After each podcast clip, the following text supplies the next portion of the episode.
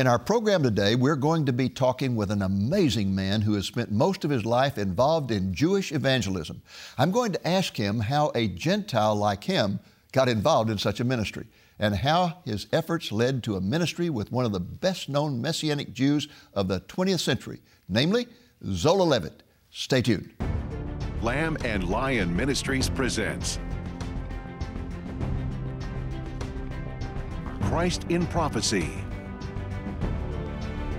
a program that focuses on the fundamentals of Bible prophecy, showing how current events in the news relate to biblical predictions of end time events and the soon return of Jesus.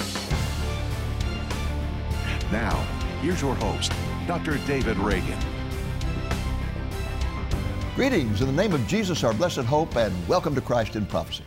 My special guest today is both a friend and a ministry colleague whom I have known and admired for many years. His name is Dr. Tom McCall. Tom, welcome to Lamb and Lion Ministries. Thank you so much, Dr. Reagan. And uh, by the way, I did an interview with you some years ago at the pre-trib conference. That's right. So here I guess in Dallas, this is where the, uh, the- turnabout fair play. That's right. We so uh, I'm glad to have you here though for the first time in our studio. Thank you. And I, I want to jump right into this thing uh, immediately and just ask you how in the world did a Gentile like you get so heavily involved in Jewish evangelism? There's there's a very common uh, expression among the Jewish people when a when a Jew is in a, some kind of profession that's unusual, and they say, "What's a nice Jewish boy like you doing in such and such a profession?" but I turn it around, uh, or they turn it around with me, and what's a nice Gentile boy like you doing in Jewish missions? So it's it's uh, an interesting story. They I guess it all began when I was in high school. Uh, I had uh, my best friend was a Jewish fella, Oh, and uh, he and I just spent a lot of time together, uh, and uh, had a great relationship. And we were getting acquainted with each other. I didn't know anything about Jewish people. I, I'm a fifth generation Texan, raised in uh, Highland Park in Dallas, and uh, we just just never had much contact with Jews. But uh, we got acquainted, and one of the deals we made was that I would go with him to synagogue oh, on the Sabbath, and he would uh, come with me to the Baptist church on us on Sunday. okay. Uh, and we did that. And uh, he didn't think much of Christianity, and I didn't understand much about Judaism, but we got acquainted, and, and that was my first exposure. Then, when I went to the University of Texas, uh, uh, the first Jewish Christian I ever met was Dr. Harry Marco. Fascinating guy. He was from Romania. But uh, when he came to this country, he uh, was uh, not in, he didn't want to go through the whole medical process again. So, to make a long story short, he received Christ from a hitchhiker. He picked From up a, guy. Yeah. And, and uh, it- it- sort of like Philip the Yes, uh-huh. uh, evangelist. Right. And this guy led him to Christ. Did you meet this man at the University of Texas? Uh, I met him in Austin. He was, uh, Okay. At, at that time, he was what they called a field evangelist for the American Board of Missions to the Jews. Oh, yes, one of the greatest of all uh, Jewish evangelistic organizations back in the early 20th century. Yes, yes. Uh, it was begun by uh, uh, Leopold Cohn, Yes, who was yes. a rabbi from Europe. And so, did you get involved with that organization? Eventually, yes. But at any rate, uh, I, I met Dr. Marco, and he came and spoke at our church. And then uh, he uh, started a Bible class in his home, and we attended that and learned a lot about the Jewish people, about Jewish evangelism, just and just- about the Jewish religion. uh, yes. Okay. Um, so we kept in contact with him. Uh, I met uh, the woman who was to become my wife there at the Harris Memorial Baptist Church in Austin. And so she was part of the Bible class that we went to uh, with Dr. Marco. Then uh, I had received Christ when I was about 16 years old, and part of that experience was uh, through the uh, Billy Graham Crusade Okay. uh, in Dallas, and got introduced to the Navigators and uh, other Christian ministries. When I finished uh, college, I went to uh, What did you major in at the University of Texas? history. Okay, so you didn't feel called at that point in Oh, time no. to be in, be in the ministry? No. Okay. Uh, my dad that- was a lawyer. Okay. He was uh, in bond law, uh, helped, was involved in the construction of many dams Mm-hmm. and lakes throughout Texas. But uh, he wanted me to come into his, uh, Well, he wanted you to go to law school. wanted me to go to law school, come into his practice. Or did you go to law school? I did not, but uh, I was beginning to be uh, called into uh, some form of ministry. So I worked at his place during summers and so on, and we would go up on the elevator, and he'd introduce me to people, and he said, "This is my son Tom. I wanted him to come into my law practice, but he's fallen from law to grace." Fallen from law to grace. I love it. Your dad had a sense of humor. He did. he did indeed. Uh, but anyway, I went up to Glen Eyrie with the navigators and so forth, and began to. Uh, be, oh, uh, one of my experiences was uh, I, I attended a, a Bible class that studied the book of Romans. We went chapter by chapter each week a chapter. We got one through eight. We got to the eighth chapter. We were in cloud nine. Nothing will separate us from the love of Christ. And uh, the leader said, Now, next week, we will go to chapter 12. Oh, yeah. Gotta Because skip 9 through uh, 12. 9 through 11 is about Jewish people, and, and it's not very a- applicable to us, so we, we'll just skip that and go to the practical. Very typical. Go to the practical part, uh, 12 through 16. I thought, wow, what's what is this passage in the New Testament that Christians aren't supposed to read? Uh, and really, that triggered uh, a lifelong quest. So when did you actually get involved in Jewish evangelism? We started. Uh, well, we one of the reasons I went to Glen Eyrie was to con- study Romans nine through eleven on my own and just find out what it said. And I couldn't find commentaries. I couldn't find anything that would really answer the question. So, uh, Dr. Marco, long distance, recommended to my fiance uh, that I go up to Denver from Colorado Springs and meet Hannah Wago who was a missionary with the American Board of Missions to the Jews in Denver. Okay. As it turns out, she was the person that led Moishe Rosen to Christ. Moishe Rosen. Okay. Yeah, Jews for Jesus. founded Jews for Jesus. I d- didn't know that at the time, but she exposed me to Ephesians 2. okay. And uh, that was a great experience. And I said, Well, I want to learn about Romans 9 through 11. She said, Well, I, I can't do that. But we got coming into town uh, people from our mission, including Dr. Charles Feinberg, Yes. who can answer your question. I said, okay, we'll come up. So uh, I had a friend of mine, went up from Colorado Springs to Denver to hear Dr. Feinberg. We heard him. Went up to him after the session and said, I need to talk with you. So he said, Well, come over to the hotel and we'll sit around and we'll talk.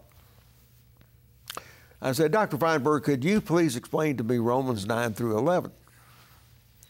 He didn't open the Bible, he didn't open it. He started the first verse, went through all three chapters with me asking questions in between. I thought, man, this guy really knows the Bible. So that got you involved. Now we're running out of time in this segment, so I've got to jump to something else, and that is you got involved through that, learning about Romans 9 through 11, which teaches that God still loves the Jews, still has a purpose for the Jews, and that He has not washed His hands of the Jews, and He's not replaced the Jews with the church. And the church doesn't like those three chapters. That's right. Now, got to jump to what I talked about at the opening. How did you come in contact with Zola Levitt? Okay. Uh, well, we spent years working with Martin Rosen in Los Angeles with the American Board of Missions to the Jews and studying under Dr. Charles Feinberg at Talbot Theological mm-hmm. Seminary. So I had two hard taskmasters, uh, Jewish believers. Dr. Feinberg was the leading Jewish Christian scholar in the world. Martin Rosen was the leading Jewish Christian evangelist in the world. And uh, so it was really quite an experience. After that, I came back to Dallas to study in the, in the Old Testament department at Dallas Theological Seminary. Well, I was uh, there for quite a few years. We got a center there and uh, did a lot of evangelism among the Jews. In 71, Zola Levitt came into my life. He was there. He had received Christ at the University of Indiana. Uh, he was majoring in music. He was getting his doctorate in music. And he was led to the Lord through a campus crusade for Christ. They wanted him to come down to Dallas for Expo 72. Yeah, the Jesus movement. It was quite a thing. Yes. Uh, Billy Graham, yes. Bill Bright, uh, all the mm-hmm. big names in uh, uh, Christian work were there. And he was, they wanted him to come down to do their PR work. a brand new baby in Christ, six months old. So they, they sent him over to our mission as he went around to several churches to get rooms for places to sleep for the 100,000 uh, students who were coming from all over North America. So he came to see me. Uh, and we, we made arrangements for him there. But I said, Zola, have you ever met uh, any other Jewish believers in Christ? He, he said, I didn't know there were any. well, they were few, few, and far between then. Yes. so I said, well, come, come over here to Beth Sar Shalom, the house of the Prince of Peace, and you'll meet several and get acquainted with them. He said, well, that's great. He said, I've been told that I, was, I became a Gentile. Oh. I said, and, and his expression was, if well, if it takes eating ham sandwiches on white bread with mayonnaise t- to get to heaven, well, I guess I can do that. sound like Zola. I said, no, you, you, you haven't stopped being a Jew. You, you have become a completed Jew. And this was a new thought to him. And yes. anyway, that's how it started. And he came and he kind of took over. He was playing the organ. He was speaking. He taught a class with us. He did all kinds of things. Okay, so you began to work with him then in teaching him Bible prophecy. Yes. And things of that nature. Yes. And the two of you came together like this, yes. and the result was a series of books in yes. which you were the theological consultant and he was the person who knew how to write a journalistic style, it. popular writing, and he took your thoughts and put them into popular writing. He came up to me one evening after uh, our session, uh, uh, worship service, and said, Tom, I want to talk with you. Let's go get some coffee. Okay, we went to IHOP. He, he said, uh, I read your article in the Bibliotheca Sacra, which had recently come out. You know, that's the academic journal of Dallas Theological Exactly. And it was uh, called uh, The Tribulation Temple. Okay. Was the name of it. He said, I read this. This is really good stuff. Uh, who reads this? Scholars. well, seminary people and some pastors and maybe. he said, well, why, why don't people read it? people. Uh, and uh, I said, well, uh, they don't, I don't get it. Uh, so he said, I- have got a proposal to make with you. Let me take your material from that article and put it into a popular book. and uh, sound like a novel idea to me. Uh, so he had connections with Moody Yes, Moody Press. Press. So, what was the title of that first book? It was Satan, about the temple. Satan in the sanctuary. Satan in the Sanctuary. Boy, that's that journalistic style right There there. we go. Now, that was the first of several books you did with About him, right? nine books. Nine books. Many trips to Israel with him. Many trips to Israel. How many years did you actually minister with him? Do you know? We knew each other for, I believe, 35 years, 35 years. something like that. Boy, what a ministry. Well, we're going to take a break right now. When we come back, I'm going to ask you for a brief comment about two theologies that concern the Jewish people. And uh, I think you're going to be have a negative attitude toward both, but we'll see. Okay. All right, sir.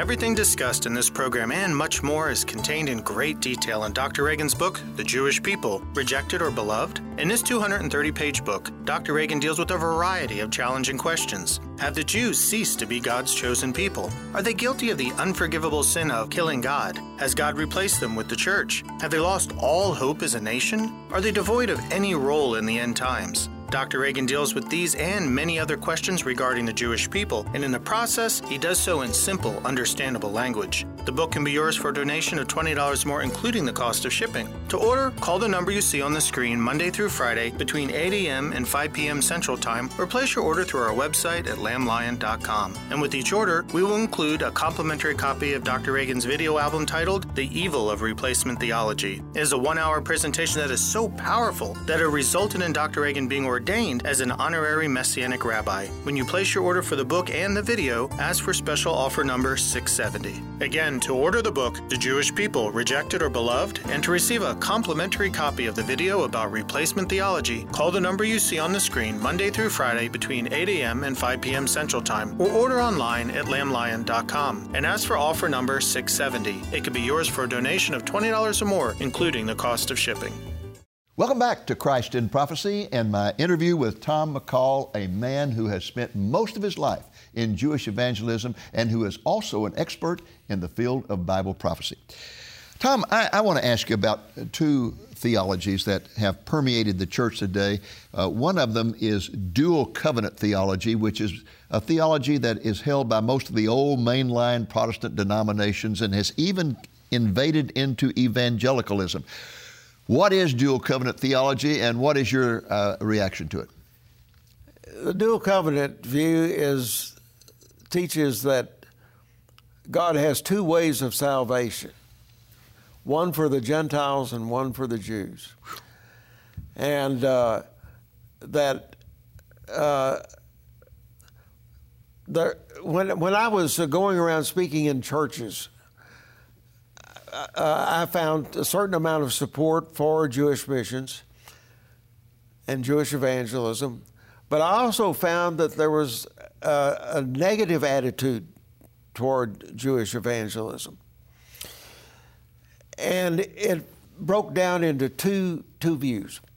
One said the Jews can't come to Christ, you're wasting your time. They sinned away the day of grace. They've rejected Jesus. Therefore, they can't, they can't be saved. On the other hand, uh, and so no Jewish evangelism was done. On the other hand, there was the view that Jo- Jews don't need to be saved. They have their rabbis, they have their synagogues, they have their. They can be Bible. saved by following the law. They keep the law, do justly, love mercy, and walk humbly with your God. And as the, as the Talmud says, there is a place for the sons of Abraham in the vestibule of heaven. So all you Well, need that's the. Talmud and not the Word of God. Yes.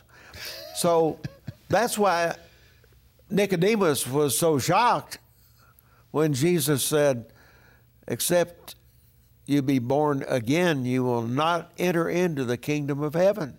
And I think the Apostle Paul would be horrified by this particular Exactly. theology because Exactly. in Romans 1, verse 16, he says, I'm not ashamed of the gospel, for it's the power of God for salvation to everyone who believes, to the Jew first. and Exactly. then to the Gentiles. Exactly.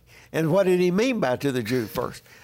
Because every time he went into to evangelize, he always went to the Jews to preach the gospel out of the Old Testament to them. My view of dual covenant theology is that it is loving the Jewish people right into hell. Yes. We don't want to hurt their feelings. Yes. We don't want to confront them. So we will just love them and let them go to hell. Yes. And that, That, that is the tragedy that is of just horrible to a person who has a heart for Jewish evangelism. That's right. But in either case, Jews don't get evangelized. Yeah, right, right. Well, They can't be saved or they don't need to be saved. Well, they certainly can be saved, and you know of many that have been uh, saved. They have been saved. In fact- and they need to be saved. In fact, you were uh, you, you mentioned the Jesus movement. It was right about 1968, uh, 69, 70, Yes. after the Six Day War, that there was a tremendous movement of the Holy Spirit, not only among young people, but among Jewish young That's people, right. and they came to the, Jesus by the thousands. And how did that happen? I think is, uh, the Vietnam War broke young people away from their roots. yes, plus but in the, case of the, uh, Jews, that was a very positive thing because they were open to the gospel. Yeah, and, pl- and you add to that the miracle of the Six Day War, and Yes, they could see, hey, this right. had to be God. It, uh, Exactly. All right, let's go to the second one. The second one is called replacement theology, and this is very wide. This is a dominant theology, the Catholic Church, Protestant Church, everywhere. This is the dominant theology concerning the Jewish people. The Jewish people have been replaced by the church. God has no purpose left for the Jewish people. He washed their hands of them. They are the Christ killers, and they're getting what they deserve. And very few Jews have gone through their lives without being called a Christ. Right, a. Christ killer. Yes. Okay, let's go. Comment on that theology. So, replacement theology says that the church has replaced Israel in God's plan and purpose, and that there is no future for Israel. That's why the church hates Romans 9 through 11. Yes, Because- exactly, uh, and and the teaching of the olive tree, which is very important. But uh, when, when did replacement theology begin? Uh, as you say, Romans nine through eleven. Paul says to the Gentile Christians in Rome, by the way, uh, boast not against the branches. And that's what was going on. That was the first instance of yeah, replacement theology replacement started theology. early in church history. right there. So, in, in the in the first place, the Jews were unhappy with Gentiles coming into the church. But later on, as the Gentiles began to predominate numerically in the churches, the Gentiles began to disparage the Jews and say, "Well, God's through with you," and uh, that was replacement theology right in the New Testament, and it continued on and uh, developed Yes, uh, and- through the centuries and still exists today. And most Christians are not aware of that terrible, terrible history that culminated with Martin Luther, who wrote one of the most vicious anti Semitic pamphlets ever penned, in which he simply gave the blueprint for the Holocaust. You know, Yes. burn the synagogues, burn the Talmud, refuse to let the rabbis teach, make put them into forced labor. Uh, it was a blueprint for the Holocaust. Hitler took a lot out of. Oh, uh, yes. uh, in fact, in Mein Kampf, he said that Luther. Luther was his greatest inspiration. now, how did that happen?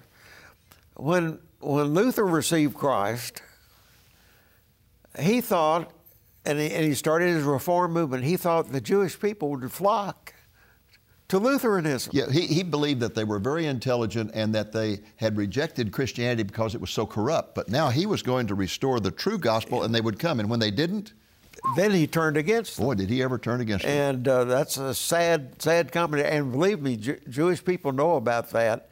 And one of the reasons they won't look at, at, at Christianity right.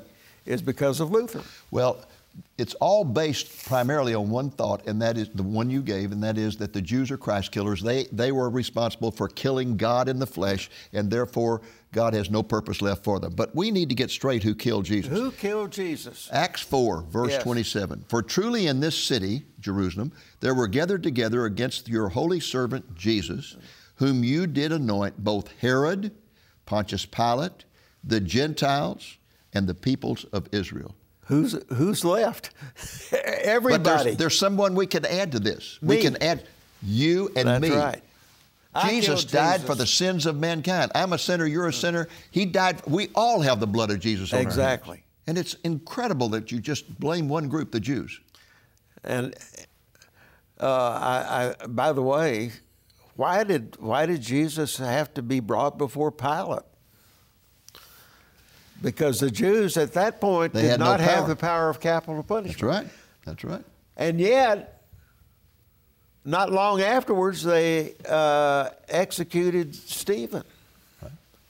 So wh- I think it was for a very brief period of time that there was this uh, rule that the Jews Right. could not Right. That's a good execute anybody. And the Lord Well- did not want Israel to be responsible alone for the death of Christ. Well, I wish we had time to go into a lot more t- uh, subjects. One in particular, you've written one of the best articles I've ever read about why you believe Luke was a Jew. Yes. Uh, you know, the, it right. says that God gave the scriptures to the Jewish people through for, to, to the world, and everybody says Luke was a Gentile, and I think you've proved beyond a shadow of a doubt he really was a A Jew. A lot of reasons But I've only Luke got a was a- minute left, so you know, there's so many questions I want to ask, but there's one I got to get in. Yes, sir.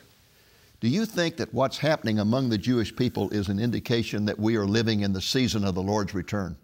Oh, absolutely. I mean, Israel did not have to become a nation before the rapture, and yet it has happened.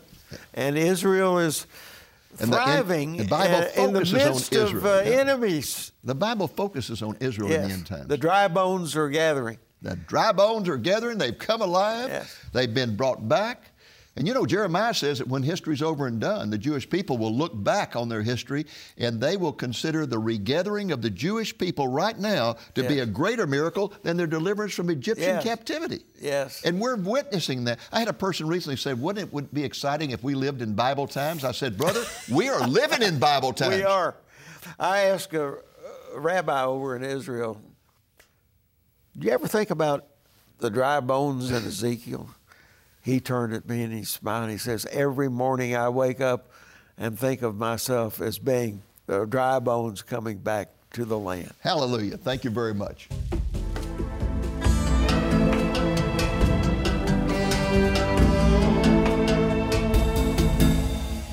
Welcome back to Christ in Prophecy and my interview with Dr. Tom McCall. Tom, how about looking that camera in front of you and tell folks how they can get in touch with you? Go to ScofieldInstitute.org. Okay.